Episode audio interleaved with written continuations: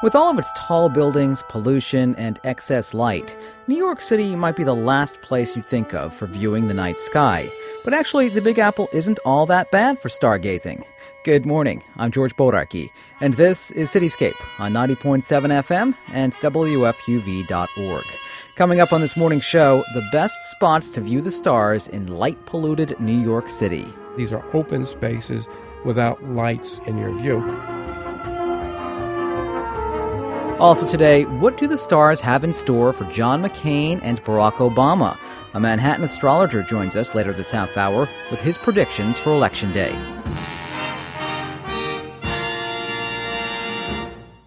For some people, stargazing in New York City involves looking out for celebrities in trendy restaurants and nightclubs.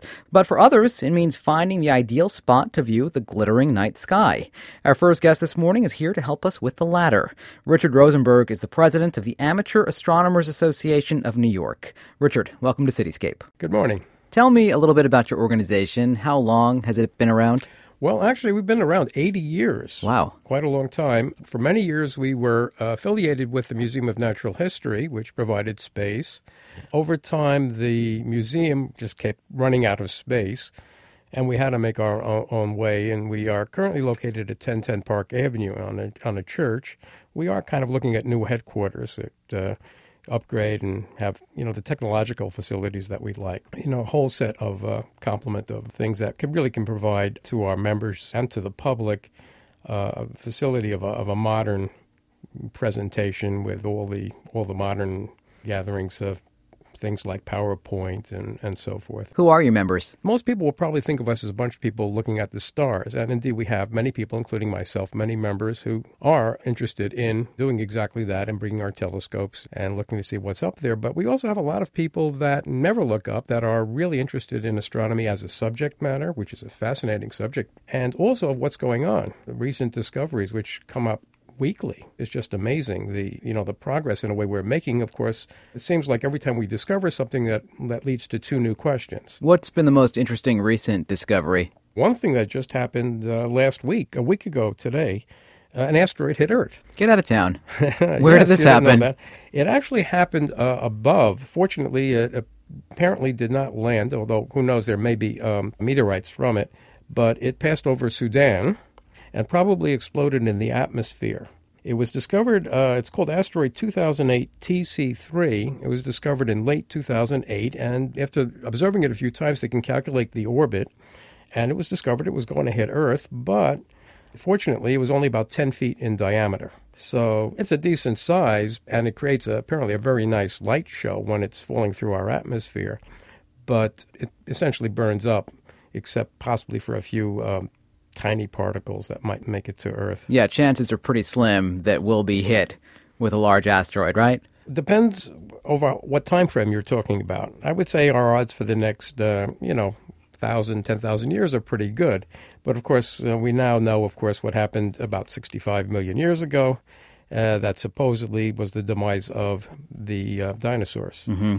The asteroid that hit the Yucatan Peninsula. Yes, yes. And uh, that really has made a profound change. Actually, I, have noticed it in astronomical research has actually been thriving, to tell you the truth, in part because one of the. Um, how do you evaluate the, the probability of, of a disaster?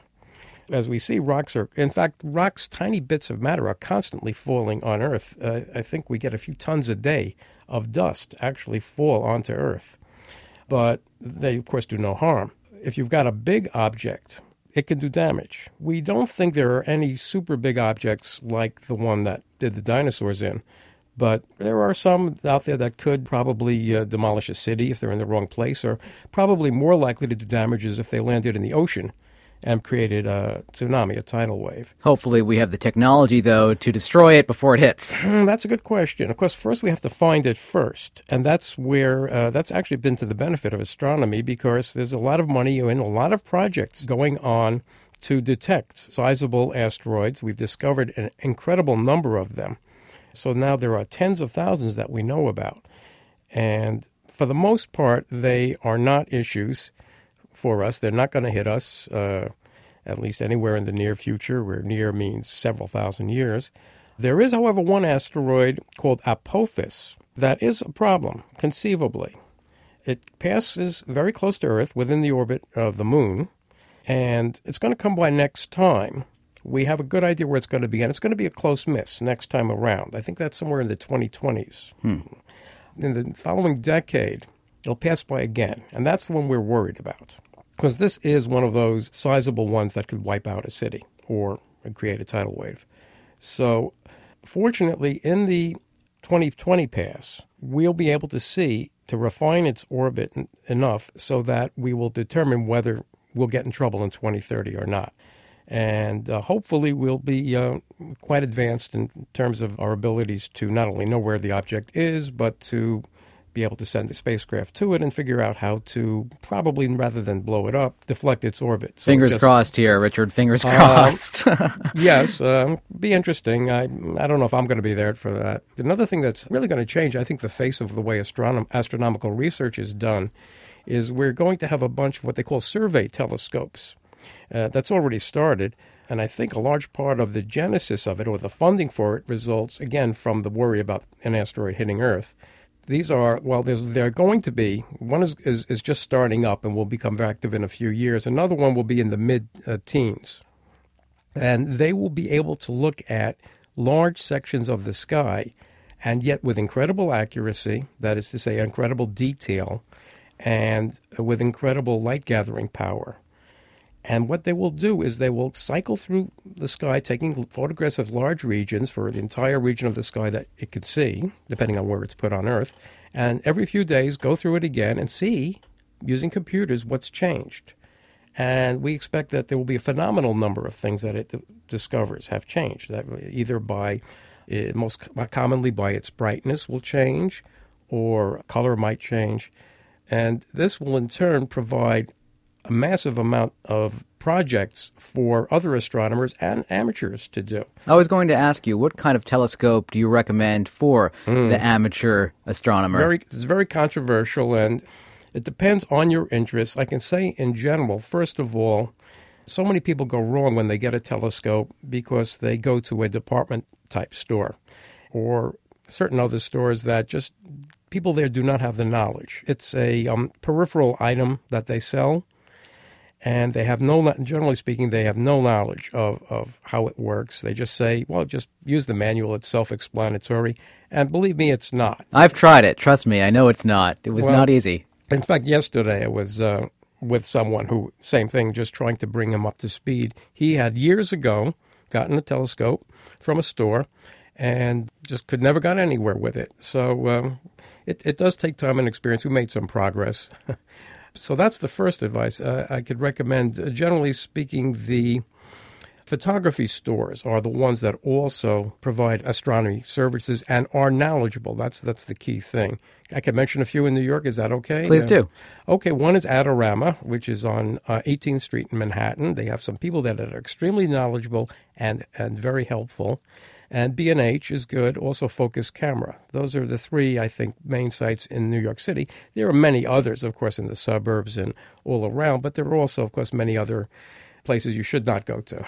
Now, your organization, as you mentioned, has been around for some 80 years. I would imagine that stargazing in New York City has changed quite a bit over the past several decades. Absolutely. Uh, of course, everybody, I hope everybody at this point has at least heard about light pollution we have lost so much of our ability to just look at the sky and, be fascinated by it and enjoy it. I'm old enough that I, I know the difference between my youth and, and, the things now, and it, just seems to get worse, even though we're, we're aware of it, and hopefully we will do something about it. The tragic thing and the silly thing, really, is that the light pollution we're talking about is the one that goes up into the sky, and so it does.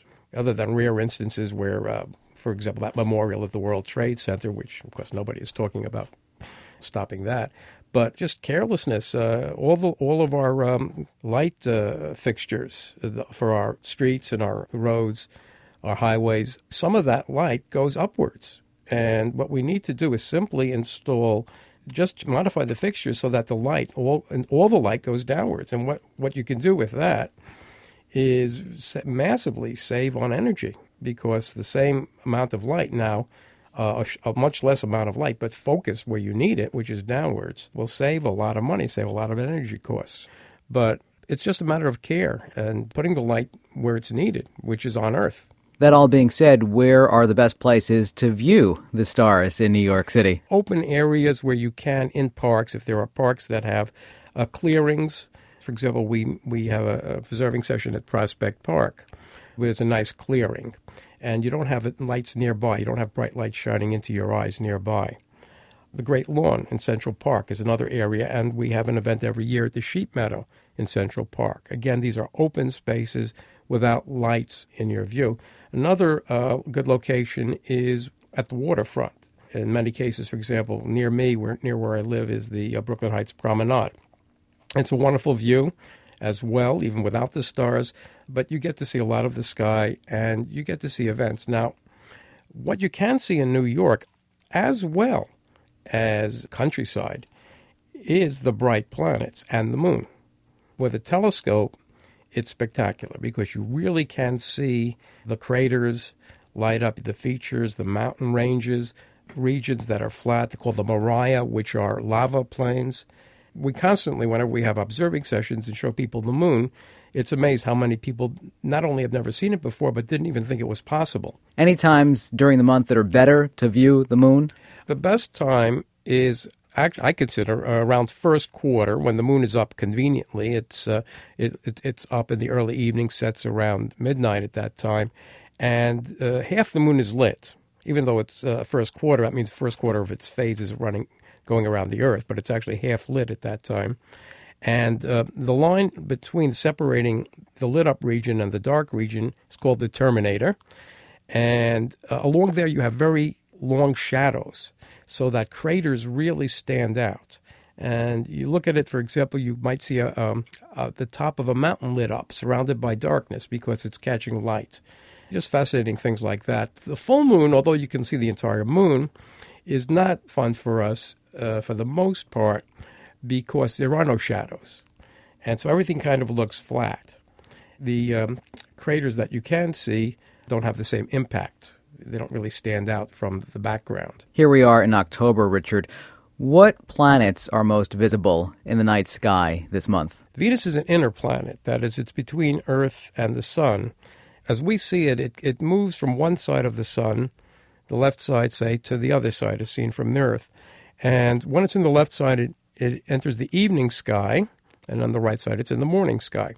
It never gets that far from the sun, but it, it is such a bright object that it becomes easy to see after a while. And that's just beginning to happen right now. That if you look after sunset and look in the southwest, you should see a bright object. You might also be see some planes and so forth. So make sure, you know, after a few minutes it doesn't go away.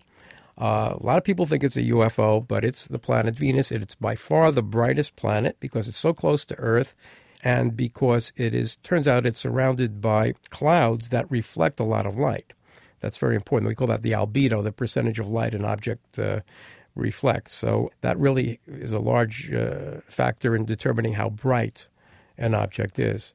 Now, also in the sky right now in the south is Jupiter. And if you look in that direction, Jupiter will be up at sunset. And uh, again, Jupiter and Venus will overpower anything else. You won't have any doubt which are the two objects. They're there. Now, the interesting thing is, as the weeks proceed, Venus is going to get a little farther from the sun, and Jupiter is going to move towards Venus.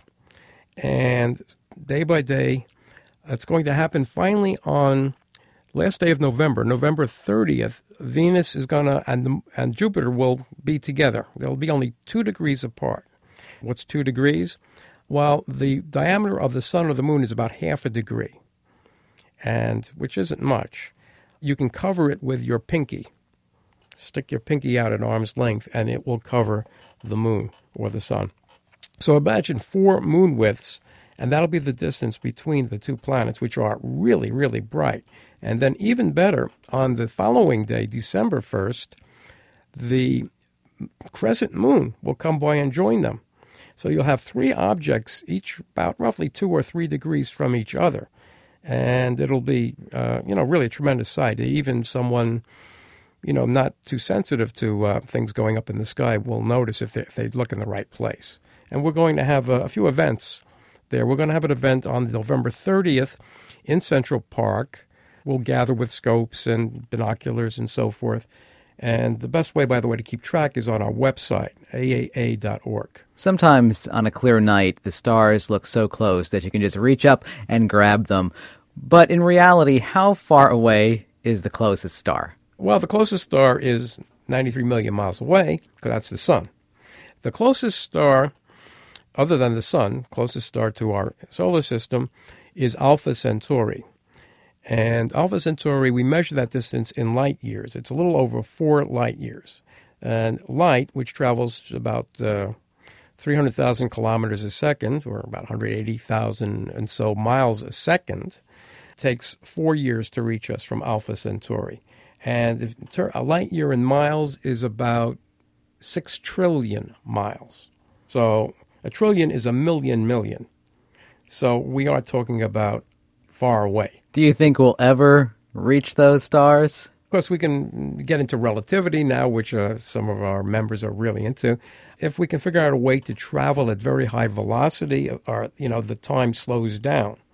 So it, it is conceivable, but who who knows? Uh, after uh, a few more centuries, if we still exist, after a few more centuries, because we might blow ourselves up or or whatever, or pollute ourselves to death who knows what we'll be able to do. We talked about asteroids earlier, and we will have an opportunity to see an asteroid in the coming days, right? Well, it won't be easy, especially from New York, but there is the fourth asteroid to be discovered called Vesta. It turns out to be the asteroid that is generally brightest among all the asteroids. It can be naked eye if you're not from New York anymore, but from the countryside, if you know where to look. It's going to be magnitude 6.5, which is kind of faint, but seeable from New York City with binoculars. Again, if you know where to look.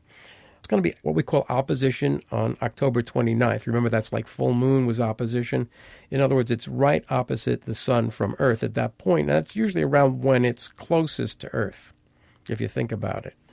If you go to our website, aaa.org, we have a page called uh, This Month's Sky and uh, we feature a few of the events going on, and we, we have actually maps. One of one of the events is the opposition of Vesta, and you can get a star chart and uh, try to find it for yourself if you've got a decent pair of binoculars. How often are meteor showers visible? There are many of them. Uh, most of them are quite minor. There are about four or five decent ones in the course of a year.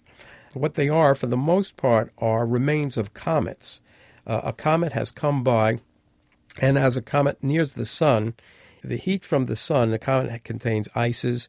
It melts the ices, and part of it, the comet actually breaks apart, and it like throws off this material each time it goes around, rocks and ice and so forth.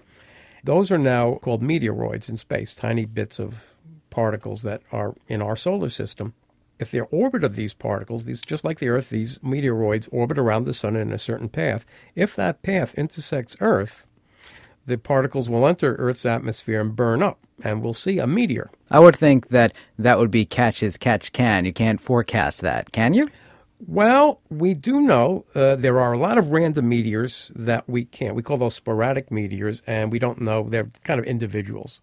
But there are, the showers are where they occur in groups, and they're very noticeable. They were noticeable to the ancients, where you just see one after another. Uh, we had a spectacular one the year 2000 uh, the Leonid meteor shower. The Leonids are f- fascinating. They don't produce a lot of meteors most years, but every 33 years or so, they have one dense part of their orbit that, when it runs through Earth's atmosphere, it's sensational. And literally, well, I saw several thousand meteors that night. I went out to, to Connecticut, uh, where the sky was dark, and even in New York, if you knew what was going on, you had a great time. Generally speaking, however, uh, from New York City, you'll see a few meteors an hour, even from the best meteor showers, because uh, it's just too bright. Where's your favorite place outside of New York City to mm-hmm. view the night sky? Well, I like to go into the Catskills. Generally speaking, if you go in the right direction, you go 100 miles from New York or so, you will be in a nice dark sky. You can see literally thousands of stars. Well, once again, your website is aaa.org fortunately. Uh, uh, one early member of ours was at one of those sites that give out website names. So as the internet started, we got that name very early. And that, of course, stands for Amateur Astronomers Association. Richard Rosenberg is the president. Richard, thanks so much for coming in. My pleasure.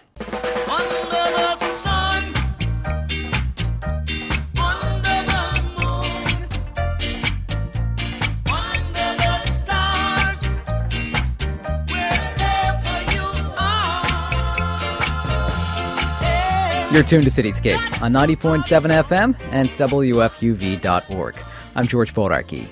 It's one thing to gaze at the stars, but it's another thing to read them. William Stickevers is an astrologer here in New York City. He joins us now to help us get a better understanding of astrology and tell us what the stars might have in store for Barack Obama and John McCain. Good morning, William. Thank you for having me. First of all, what's the difference between astrology and astronomy? Astrology is a method of astral divination. So they're completely different subject matters, completely different paradigms. Astronomy looks at the universe and it quantifies what the universe is, whether it's looking at planets, stars, quasars, etc.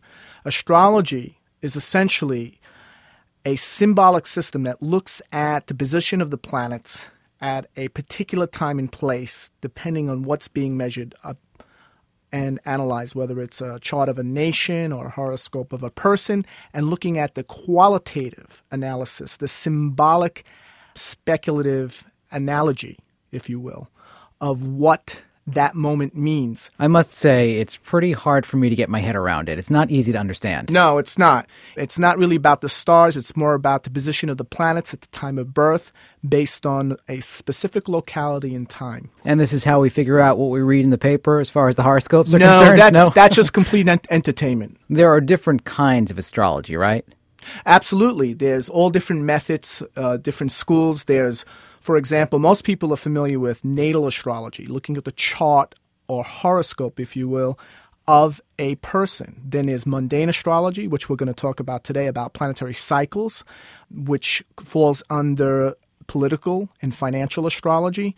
There's horary astrology, which is very interesting. It goes back again to the Kartaki method or the Kartaki ritual of divining a specific answer to an outcome, an oracle. That's and what you practice, right? That's what I practice. I actually practice all these systems, but um, I employ horary, this method of you ask a question, you take the time and place that the question is understood by the astrologer, and from there you can give an immediate and specific answer that can later be tested at some past point. And you also mentioned, what was it, mundane astrology? Mundane astrology, mundus, the world. This is the chart of the rise and fall of nation states, of empires.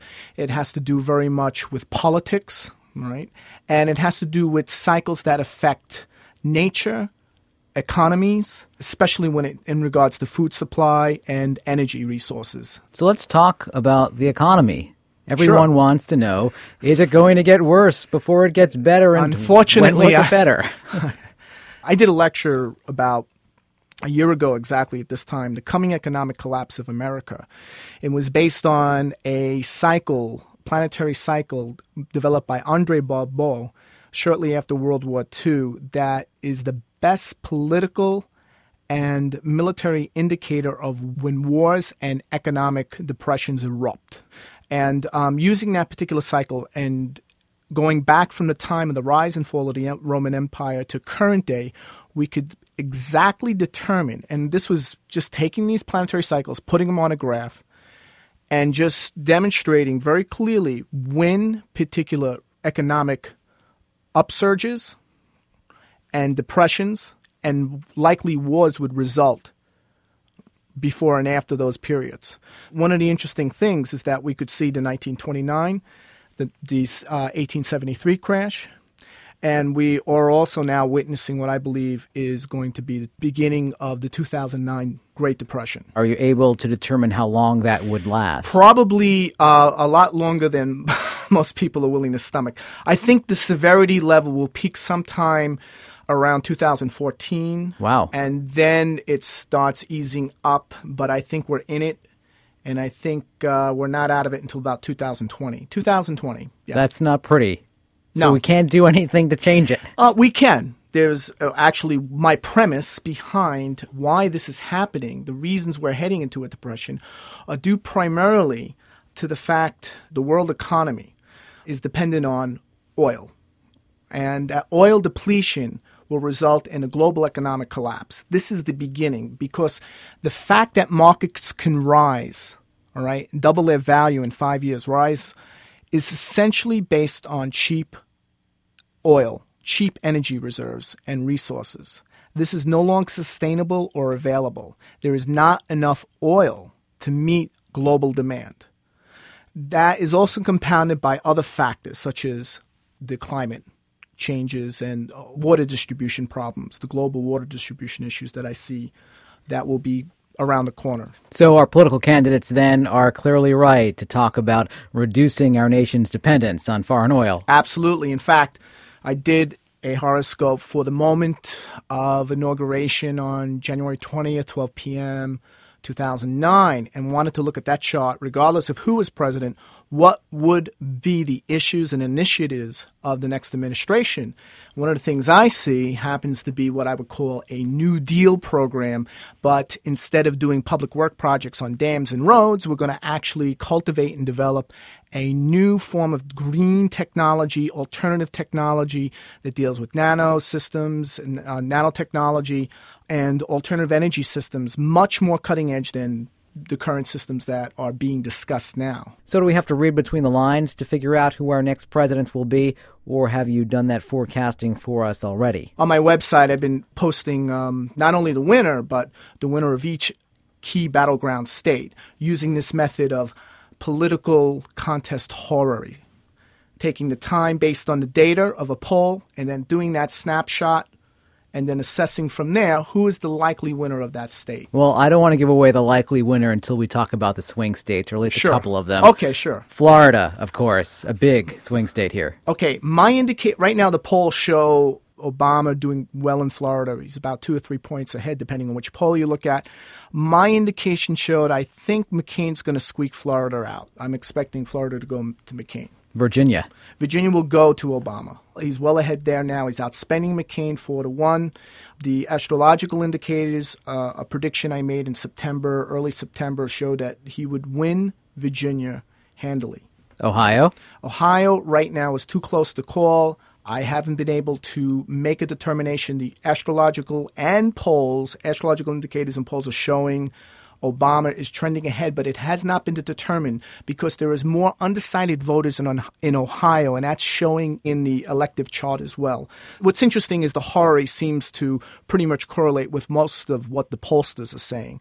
But the three states that I cannot determine at this time, which I believe will determine the outcome of this election definitively, is going to be Missouri, Ohio, and North Carolina. No, those are three states that John McCain must win. So those are the states to watch for. But when you look at the likely winner, who do you come up with? Right now, I see Obama winning handily.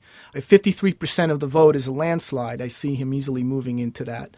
He's definitely moved beyond that threshold. I see him getting, right now, currently as it stands, my projections show Obama winning well into 350 some odd electoral college votes and getting 53 to 55 percent of the vote. Let me ask you your track record on all of this. Okay, the last election, I picked George Bush as the winner. I was only wrong with Wisconsin. The election before that, I picked Al Gore. However, I was only wrong with one state. Florida. And all of this is published. All of this is on my website. It's been published previously, so I have some track record here on this.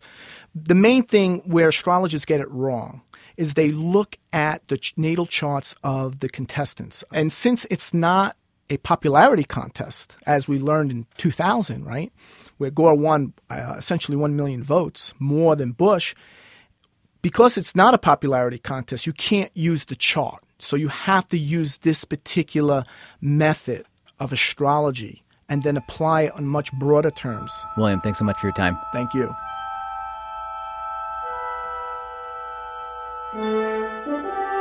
William Stickevers is a New York City astrologer. He's online at williamstickevers.com. And the stars are aligning for the end of our show. I'm George Bodarky. My thanks to producer Michal Neria. Have a great weekend.